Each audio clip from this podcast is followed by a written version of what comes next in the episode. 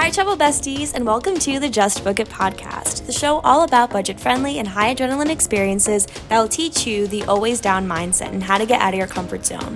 From up to date travel tips, news, and recs to wholesome and funny stories and lessons from trips past, I'll help you fall right in love with learning about new cultures and the thrill of jet setting.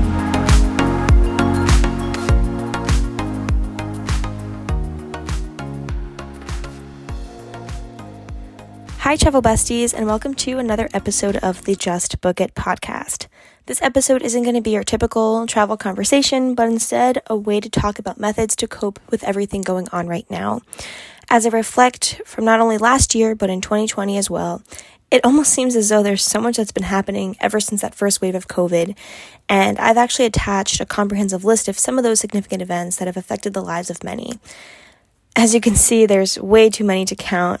I haven't included everything, so if you're curious about the other events, please check out the links that I have listed in the show notes. But also, just to start out, if any of you guys have been deeply affected by any of these events in the past two years, including 2022, um, I'm I just wanted to give you the biggest condolence. Um, I'm so so so so so sorry, and sincerely cannot imagine the pain that you're going through right now. Um, my heart just goes out to you all, and I wish I could give everybody a really big hug. I was particularly motivated to create this podcast with the recent events between Ukraine and Russia. It has been nothing short of devastating to read about, to watch, to listen to. Um, I've cried about it because there's just so many innocent lives that have been affected, and it's such a peaceful country that wants nothing to do with war. And that seems to be the common theme amongst all of these devastating events. It's disappointing to see people continue to go about their everyday lives, posting, promoting their brands and experiences, etc., when we have this huge global issue going on that affects everybody hold yourselves accountable when you post things, etc. When we have this huge global issue going on that affects everybody. I'm sure that you've seen a bunch of posts circulating your stories and people have been posting as well about information. And I've actually provided some information here in the show notes if you wanted to research a little bit about it. You don't have to. The information's all here if you wanted to understand what is going on so that you can educate yourself and spread this to others and do what you can, donate, do your part. So, yeah, about this affecting everybody. Um, since the Ukraine is not part of NATO, um, that was an agreement from the previous president of Ukraine um, that he had with Putin that wouldn't hinder that relationship with Russia. Quote, we do not have any plans to deploy NATO troops to Ukraine. We have already increased and we are increasing the presence of NATO troops in the eastern part of the alliance on the NATO territory. So there's some NATO alliances in Lithuania, Estonia, Slovenia, the countries that are right next to Ukraine. Basically, um, to summarize that, they're not really sure how to move forward with this because Ukraine is currently not in NATO. Um, it, is, it is only the surrounding countries that I had mentioned earlier, including others in Europe and obviously the rest of the alliances a part of NATO. So hopefully we'll find some more information about that soon. Now to dive into, you know, the real hardy part of this podcast. What are the ways to cope when there's so much going on right now?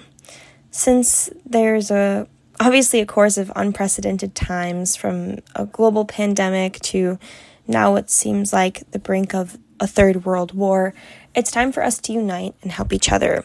Um, that's why I decided to create this podcast to show you guys that there are so many methods that you guys c- can incorporate if you haven't already that aren't reinventing the wheel to cope with everything going on right now because you are not alone. I repeat, you guys are not alone. Um, I promise you, there are so many people in your position that just need a, a helping hand, and that's what we're here for. So let's get into it.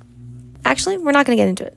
I'm going to preface one more thing. Recognize that you're doing so much. There's so much going on right now, and we as humans don't give ourselves enough credit. And I think it's because we're just so used to doing things all the time that we never really take that step back and reflect. And I think that's important to to focus now is that there is so much happening right now in this world that it's pretty impossible to be sane sometimes. It's really difficult to keep a level head, to to be happy sometimes, to not be stressed out, to not be worried, to not have those feelings of anxiety or doubt or or really anything for that matter Okay, so let's get into my little list. The first one is something that we take for granted because we always get caught up in our lives and you know it's hard to to do simple tasks sometimes because it seems like so much when you have a lot going on. But reaching out to your loved ones and saying that you appreciate them and love them goes such a long way. We need to show support to our families and even reach out to individuals you know in particular that are struggling and personally affected by the devastating events that are happening right now in Ukraine and this applies to any any situation for that matter anything that happens in the future, just check in on your loved ones. Um, do me a favor really quick and make sure you give your family member, a friend, or anyone you love a call or a text today. So um, please do that. If you're feeling like I am right now, pretty helpless and unsure of how to make an impact and how to help the people of Ukraine, Giving back is one of the most effective ways. There are many legit organizations that you could donate to at the link in the show notes. Um, actually, my grandma has a really close friend whose family is currently in Ukraine. So if you don't feel comfortable donating to those accounts, I actually donated to one and it was hacked. I'm not sure where that money is going. I'm still trying to figure that out. But you can always Venmo me and I'll send it over to my grandma, who will send it over to her friend. And then her friend will send it over to her family in Ukraine. It's it's pretty it's a pretty long funnel, but I promise you it's going to be in good hands. We've already donated and they have bought well, sorry, they plan to buy medical supplies. So if that's something that you're interested in in donating um, and you're not sure which organization to donate to or you want to make sure your money's going somewhere legit um, definitely feel, feel free to reach out to me i'll link my venmo link in the show notes the third one is to spread the word. So we get it, money's tight sometimes, but um, again, even $5 goes a long way. And, you know, in this time of need, I'm sure there's a lot of things that we can start budgeting so that we can donate.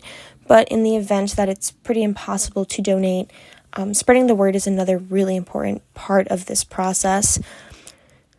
We need to keep the conversation going. Uh, we need to continue to talk about ways to support Ukraine and to stand in solidarity because this isn't just a fight for Ukraine's independence, but for democracy as a whole. So it seems like a small task, but you never know who might be informed or might be the reason they consider donating. You know, if they see your post, if they see how motivated, how moved you are by this, maybe they'll be moved too. Maybe they'll repost it or they'll feel a little bit more inclined to donate because they know someone else feels strongly about it.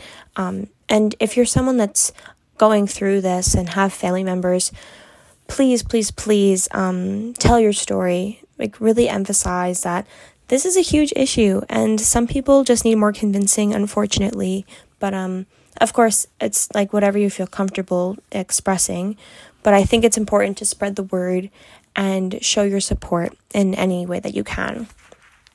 Now, on the other hand, if you're seeing a lot of things on social media, like I know there's a lot of graphic things recently, and as much as it is important to spread the word, um, if it is too upsetting to see those posts about it all, and you know, if it's flooding your page or feed or TikTok, whatever, Try just deleting the app or even setting time restraints so that you can limit the time that you have on social media.